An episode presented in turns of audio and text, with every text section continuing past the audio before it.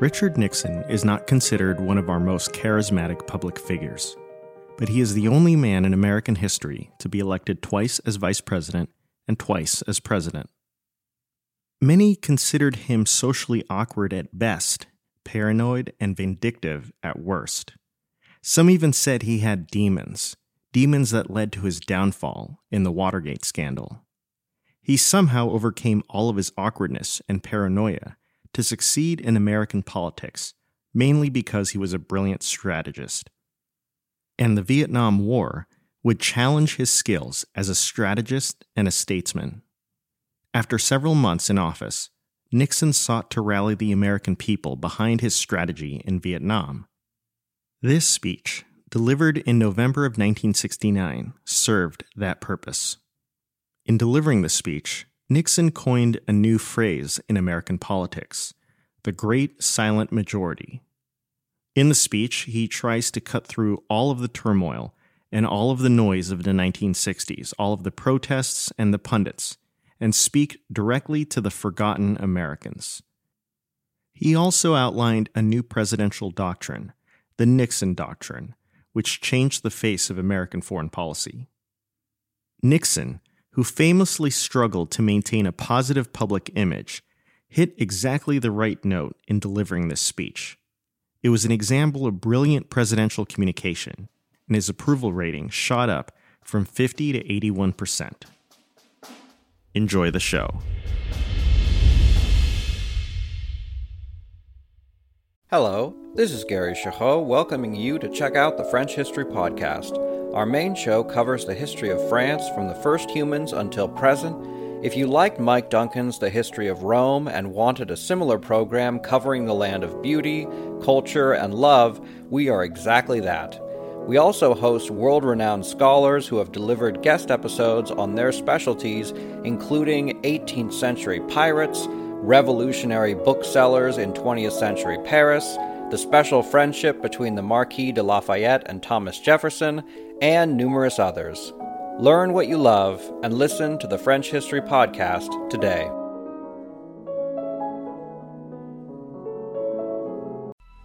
Coming up on 5 Minute News, I'm Anthony Davis. You might think it's partisan because maybe it's critical of one side or the other, but it's not. It's just the truth. And I think that's also something that's kind of unusual for Americans listening to the radio or to podcasts because the news landscape in the States has been so partisan for so many decades. So, five minute news is verified, truthful, independent, unbiased, and essential world news daily. November 3rd, 1969, Washington, D.C. President Richard M. Nixon's silent majority speech on the Vietnam War. Good evening, my fellow Americans. Tonight I want to talk to you on a subject of deep concern to all Americans and to many people in all parts of the world the war in Vietnam. I believe that one of the reasons for the deep division about Vietnam is that many Americans have lost confidence in what their government has told them about our policy. The American people cannot and should not be asked to support a policy which involves the overriding issues of war and peace unless they know the truth about that policy. Tonight, therefore, I would like to answer some of the questions that I know are on the minds of many of you listening to me. How and why did America get involved in Vietnam in the first place? How has this administration changed the policy of the previous administration? What has really happened in the negotiations in Paris and on the battlefront in Vietnam? What choices do we have if we are to end the war? What are the prospects for peace? Now, let me begin by describing the situation I found when I was inaugurated on January 20. The war had been going on for four years. 31,000 Americans had been killed in action. The training program for the South Vietnamese was beyond schedule. 540,000 Americans were in Vietnam with no plans to reduce the number. No progress had been made at the negotiations in Paris, and the United States had not put forth a comprehensive peace proposal. The war was causing deep division at home and criticism from many of our friends as well as our enemies abroad. In view of these circumstances, there were some who urged that I end the war at once by ordering the immediate withdrawal of all American forces. From a political standpoint, this would have been a popular and easy course to follow. After all, we became involved in the war while my predecessor was in office. I could blame the defeat, which would be the result of my action, on him and come out as the peacemaker. Some put it to me quite bluntly this was the only way to avoid allowing Johnson's war to become Nixon's war. But I had a greater obligation than to think only of the years of my administration and of the next election. I had to think of the effect of my decision on the next generation and on the future of peace and freedom in America and in the world.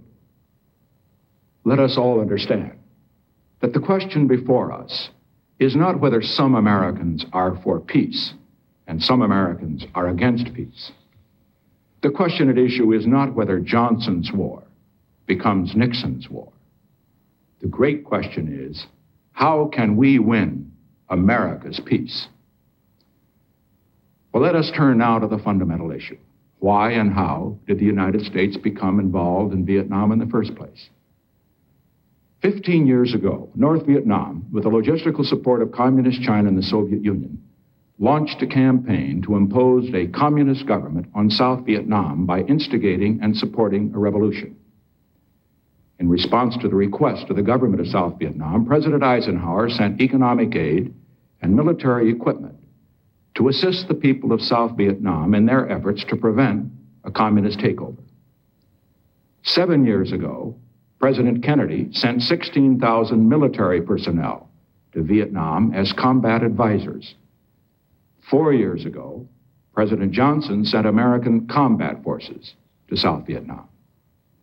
Now, many believe that President Johnson's decision to send American combat forces to South Vietnam was wrong. And many others, I among them, have been strongly critical of the way the war has been conducted. But the question facing us today is now that we are in the war, what is the best way to end it? In January, I could only conclude that the precipitate withdrawal of all American forces from Vietnam would be a disaster not only for South Vietnam, but for the United States and for the cause of peace. For the South Vietnamese, our precipitate withdrawal would inevitably allow the communists to repeat the massacres which followed their takeover in the North 15 years before. They then murdered more than 50,000 people, and hundreds of thousands more died in slave labor camps. We saw a prelude of what would happen in South Vietnam when the communists entered the city of Hue last year. During their brief rule there, there was a bloody reign of terror in which 3,000 civilians were clubbed, shot to death, and buried in mass graves. With the sudden collapse of our support, these atrocities of Hue would become the nightmare of the entire nation, and particularly for the million and a half Catholic refugees who fled to South Vietnam when the communists took over in the North. For the United States, this first defeat in our nation's history would result in a collapse of confidence in American leadership, not only in Asia, but throughout the world. Three American presidents have recognized the great stakes involved in Vietnam and understood what had to be done. In 1963, President Kennedy, with his characteristic eloquence and clarity, said, We want to see a stable government there, carrying on the struggle to maintain its national independence. We believe strongly in that. We're not going to withdraw from that effort. In my opinion, for us to withdraw from that effort would mean a collapse not only of South Vietnam, but Southeast Asia. So we're going to stay there. President Eisenhower and President Johnson expressed the same conclusion during their terms of office. For the future of peace, precipitate withdrawal would be a disaster of immense magnitude. A nation cannot remain great if it betrays its allies and lets down its friends. Our defeat and humiliation in South Vietnam, without question, would promote recklessness in the councils of those great powers who have not yet abandoned their goals of world conquest. This would spark violence wherever our commitments help maintain the peace in the Middle East, in Berlin, eventually even in the Western Hemisphere. Ultimately, this would cost more lives. It would not bring peace, it would bring more war. For these reasons, I rejected the recommendation that I should end the war by immediately withdrawing all of our forces. I chose instead to change American policy on both the negotiating front and the battlefront. In order to end a war fought on many fronts, I initiated a pursuit for peace on many fronts. In a television speech on May 14 and a speech before the United Nations on a number of other occasions, I set forth our peace proposals in great detail. We have offered the complete withdrawal of all outside forces within one year. We have proposed a ceasefire under international supervision. We have offered free elections under international supervision with the communists participating in the organization and conduct of the elections as an organized political force. And the Saigon government has pledged to accept the result of the election. We have not put forth our proposals on a take it or leave it basis. We have indicated that we're willing to discuss the proposals that have been put forth by the other side. We have declared that anything is negotiable, except the right of the people of South Vietnam to determine their own future. At the Paris Peace Conference, Ambassador Lodge has demonstrated our flexibility and good faith in 40 public meetings. Hanoi has refused even to discuss our proposals. They demand our unconditional acceptance of their terms, which are that we withdraw all American forces immediately and unconditionally, and that we overthrow the government of South Vietnam as we leave. We have not limited our peace initiatives to public forums and public statements. I recognized in January that a long and bitter war like this usually cannot be settled in a public forum. That is why, in addition to the public statements and negotiations, I have explored every possible private avenue that might lead to a settlement. Tonight, I am taking the unprecedented step of disclosing to you some of our other initiatives for peace. Initiatives we undertook privately and secretly because we thought we thereby might open a door which publicly would be closed. I did not wait for my inauguration to begin my quest for peace. Soon after my election, through an individual who is directly in contact on a personal basis with the leaders of North Vietnam, I made two private offers for a rapid, comprehensive settlement. Hanoi's replies called, in effect, for our surrender before negotiations.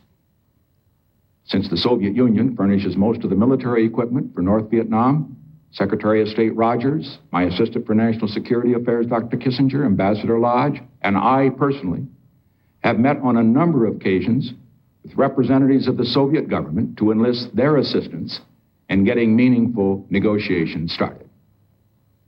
In addition, we have had extended discussions directed toward that same end with representatives of other governments which have diplomatic relations with North Vietnam. None of these initiatives have to date produced results. In mid July, I became convinced that it was necessary to make a major move to break the deadlock in the Paris talks. I spoke directly in this office, where I'm now sitting, with an individual who had known Ho Chi Minh on a personal basis for 25 years. Through him, I sent a letter to Ho Chi Minh. I did this outside of the usual diplomatic channels with the hope that, with the necessity of making statements for propaganda removed, there might be constructive progress toward bringing the war to an end. Let me read from that letter to you now. Dear Mr. President, I realize that it is difficult to communicate meaningfully across the gulf of four years of war. But precisely because of this gulf, I wanted to take this opportunity to reaffirm in all solemnity my desire to work for a just peace. I deeply believe that the war in Vietnam has gone on too long, and delay in bringing it to an end can benefit no one, least of all the people of Vietnam. The time has come to move forward at the conference table toward an early resolution of this tragic war. You will find us forthcoming and open minded in a common effort to bring the blessings of peace to the brave people of Vietnam. Let history record that at this critical juncture, both sides turned their face toward peace rather than toward conflict and war. I received Ho Chi Minh's reply on August 30, three days before his death. It simply reiterated the public position North Vietnam had taken at Paris and flatly rejected my initiative. The full text of both letters is being released to the press. In addition to the public meetings that I referred to, Ambassador Lodge has met with Vietnam's chief negotiator in Paris in 11 private sessions. And we have taken other significant initiatives which must remain secret to keep open some channels of communications which may still prove to be productive. But the effect of all the public, private, and secret negotiations which have been undertaken since the bombing halt a year ago and since this administration came into office on January, summit, uh, January 20th can be summed up in one sentence. No progress whatever has been made except agreement on the shape of the bargaining table. Well, now who is at fault? It's become clear that the obstacle in negotiating an end to the war is not the President of the United States. It is not the South Vietnamese government. The obstacle is the other side's absolute refusal to show the least willingness to join us in seeking a just peace. And it will not do so while it is convinced that all it has to do is to wait for our next concession and our next concession after that one until it gets everything it wants. There can now be no longer any question that progress in negotiation depends only on Hanoi's deciding to negotiate, to negotiate seriously. I realize that this report on our efforts on the diplomatic front is discouraging to the American people. But the American people are entitled to know the truth, the bad news as well as the good news, where the lives of our young men are involved. Now let me turn, however, to a more encouraging report on another front. At the time we launched our search for peace, I recognized we might not succeed in bringing an end to the war through negotiation. I therefore put into effect another plan to bring peace, a plan which will bring the war to an end regardless of what happens on the negotiating front. It is in line with a major shift in U.S. foreign policy, which I described in my press conference at Guam on July 25. Let me briefly explain what has been described as the Nixon Doctrine, a policy which not only will help end the war in Vietnam, but which is an essential element of our program to prevent future Vietnams. We Americans are a do it yourself people. We're an impatient people. Instead of teaching someone else to do a job, we like to do it ourselves. And this trait has been carried over into our foreign policy. In Korea and again in Vietnam, the United States furnished most of the money, most of the arms, and most of the men to help the people of those countries defend their freedom against communist aggression.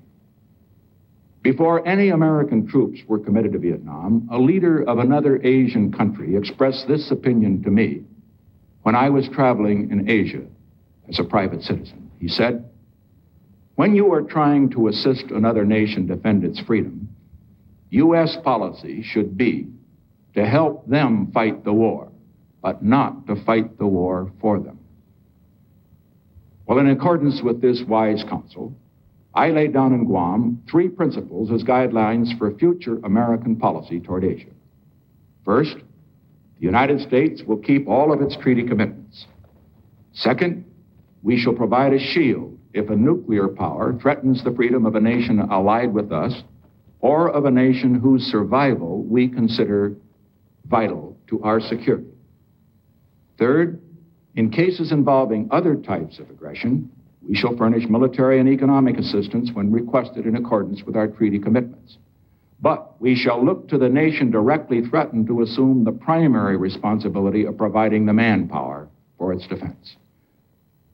After I announced this policy, I found that the leaders of the Philippines, Thailand, Vietnam, South Korea, other nations which might be threatened by communist aggression welcomed this new direction in American foreign policy. The defense of freedom is everybody's business, not just America's business. And it is particularly the responsibility of the people whose freedom is threatened. In the previous administration, we Americanized the war in Vietnam. In this administration, we are Vietnamizing the search for peace. The policy of the previous administration not only resulted in our assuming the primary responsibility for fighting the war, but even more significant, did not adequately stress the goal of strengthening the South Vietnamese so that they could defend themselves when we left. The Vietnamization plan was launched following Secretary Laird's visit to Vietnam in March. Under the plan, I ordered first a substantial increase in the training and equipment of South Vietnamese forces. In July, on my visit to Vietnam, I changed General Abrams' orders so that they were consistent with the objectives of our new policies. Under the new orders, the primary mission of our troops is to enable the South Vietnamese forces to assume the full responsibility for the security of South Vietnam. Our air operations have been reduced by over 20%. And now we have begun to see the results of this long overdue change in American policy in Vietnam. After five years of Americans going into Vietnam, we are finally bringing American men home. By December 15, over 60,000 men will have been withdrawn from South Vietnam, including 20% of all of our combat forces.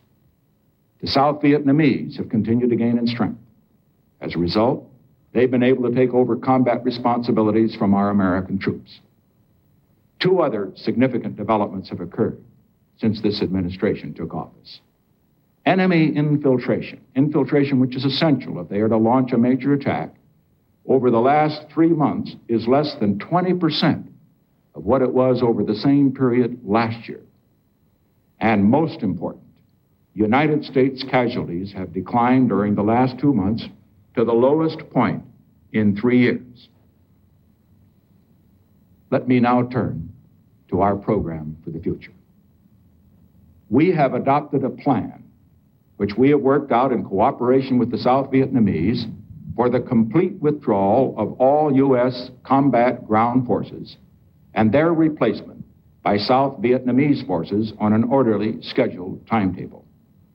This withdrawal will be made from strength and not from weakness. As South Vietnamese forces become stronger, the rate of American withdrawal can become greater. I have not and do not intend to announce the timetable for our program. And there are obvious reasons for this decision, which I'm sure you will understand. As I've indicated on several occasions, the rate of withdrawal will depend on developments on three fronts. One of these is the progress which can be or might be made in the Paris talks. An announcement of a fixed timetable for our withdrawal would completely remove any incentive for the enemy to negotiate an agreement. They would simply wait until our forces had withdrawn and then move in. The other two factors in which we will base our withdrawal decisions are the level of enemy activity and the progress of the training programs of the South Vietnamese forces. And I'm glad to be able to report tonight progress on both of these fronts has been greater than we anticipated when we started the program in June for withdrawal. As a result, our timetable for withdrawal is more optimistic now than when we made our first estimates in June. Now, this clearly demonstrates why it is not wise to be frozen in on a fixed timetable. We must retain the flexibility to base each withdrawal decision on the situation as it is at that time, rather than on estimates that are no longer valid. Along with this optimistic estimate, I must in all candor leave one note of caution. If the level of enemy activity significantly increases, we might have to adjust our timetable accordingly. However, I want the record to be completely clear on one point. At the time of the bombing halt, just a year ago, there was some confusion as to whether there was an understanding on the part of the enemy that if we stopped the bombing of North Vietnam, they would stop the shelling of cities in South Vietnam. I want to be sure that there is no misunderstanding on the part of the enemy with regard to our withdrawal program. We have noted the reduced level of infiltration, the reduction of our casualties, and are basing our withdrawal decisions partially on those factors. If the level of infiltration or our casualties increase while we are trying to scale down the fighting, it will be the result of a conscious decision by the enemy. Hanoi could make no greater mistake than to assume that an increase in violence will be to its advantage. If I conclude that increased enemy action jeopardizes our remaining forces in Vietnam, I shall not hesitate to take strong and effective measures to deal with that situation. This is not a threat. This is a statement of policy, which, is Commander in Chief of our armed forces, I am making and meeting my responsibility for the protection of American fighting men, wherever they may be. My fellow Americans, I am sure you can recognize from what I have said that we really only have two choices open to us if we want to end this war. I can order an immediate precipitate withdrawal of all Americans from Vietnam without regard to the effects of that action. Or we can persist in our search for a just peace through a negotiated settlement if possible, or through continued implementation of our plan for Vietnamization if necessary a plan in which we will withdraw all of our forces from Vietnam on a schedule in accordance with our program as the South Vietnamese become strong enough to defend their own freedom. I have chosen this second course. It is not the easy way, it is the right way. It is a plan which will end the war and serve the cause of peace, not just in Vietnam, but in the Pacific and in the world. In speaking of the consequences of a precipitate withdrawal, I mentioned that our allies would lose confidence in America. Far more dangerous, we would lose confidence in ourselves.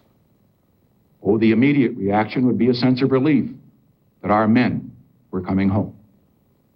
But as we saw the consequences of what we had done, inevitable remorse and divisive recrimination would scar our spirit as a people. We have faced other crises in our history, and we have become stronger by rejecting the easy way out and taking the right way in meeting our challenges. Our greatness as a nation has been our capacity to do what has to be done when we knew our course was right. I recognize that some of my fellow citizens disagree with the plan for peace I've chosen. Honest and patriotic Americans have reached different conclusions as to how peace should be achieved.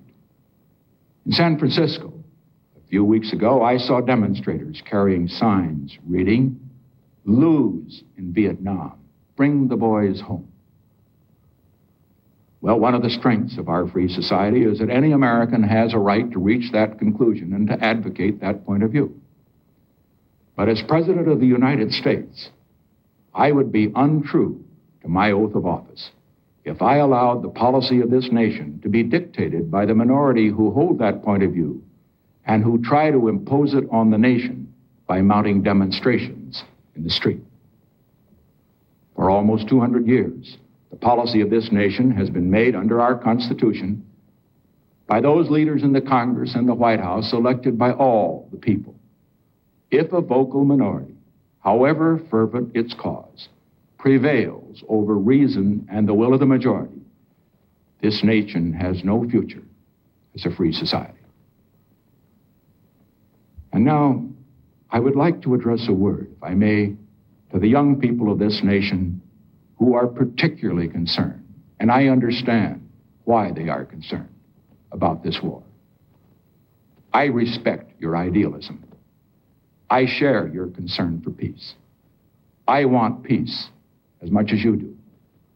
There are powerful personal reasons I want to end this war.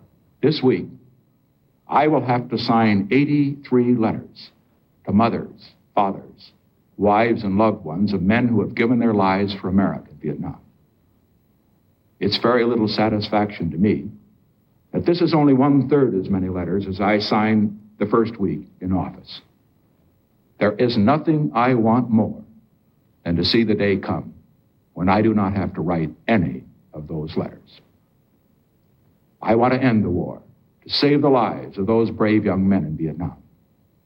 But I want to end it in a way which will increase the chance that their younger brothers and their sons will not have to fight in some future Vietnam someplace in the world. And I want to end the war for another reason. I want to end it so that the energy and dedication of you, our young people, now too often directed into bitter hatred against those responsible for the war, can be turned to the great challenges of peace, a better life for all Americans, a better life for all people on this earth. I have chosen a plan for peace. I believe it will succeed. If it does not succeed, what the critics say now won't matter. Or if it does succeed, what the critics say now won't matter. If it does not succeed, anything I say then won't matter. I know it may not be fashionable to speak of patriotism or national destiny these days, but I feel it is appropriate to do so on this occasion. 200 years ago, this nation was weak and poor. But even then, America was the hope of millions in the world. Today, we have become the strongest and richest nation in the world. And the wheel of destiny has turned so that any hope the world has for the survival of peace and freedom will be determined by whether the American people have the moral stamina and the courage to meet the challenge of free world leadership. Let historians not record that when America was the most powerful nation in the world, we passed on the other side of the road and allowed the last hopes for peace and freedom of millions of people to be suffocated by the forces of totalitarianism. And so tonight, to you, the great silent majority of my fellow Americans, I ask for your support. I pledged in my campaign for the presidency to end the war in a way that we could win the peace. I have initiated a plan of action which will enable me to keep that pledge. The more support I can have from the American people, the sooner that pledge can be redeemed. For the more divided we are at home, the less likely the enemy is to negotiate at Paris. Let us be united for peace. Let us also be united against defeat. Because let us understand, North Vietnam cannot defeat or humiliate the United States. Only Americans can do that. Fifty years ago, in this room and at this very desk, President Woodrow Wilson spoke words which caught the imagination of a war weary world. He said, This is the war to end wars. His dream for peace after World War I was shattered on the hard realities of great power politics. And Woodrow Wilson died a broken man. Tonight, I do not tell you that the war in Vietnam is the war to end wars, but I do say this. I have initiated a plan which will end this war in a way that will bring us closer to that great goal to which Woodrow Wilson and every American president in our history has been dedicated the goal of a just and lasting peace. As president, I hold the responsibility for choosing the best path to that goal and then leading the nation along. I pledge to you tonight that I shall meet this responsibility with all of the strength and wisdom I can command, in accordance with your hopes, mindful of your concerns, sustained by your prayers. Thank you good night.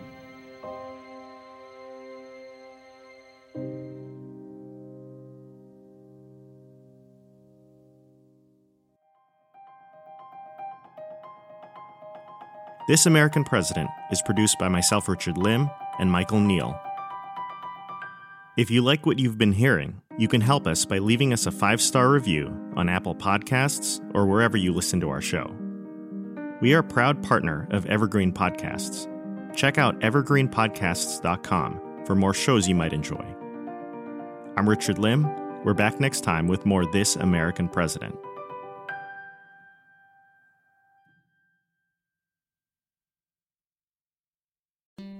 Hello, everyone.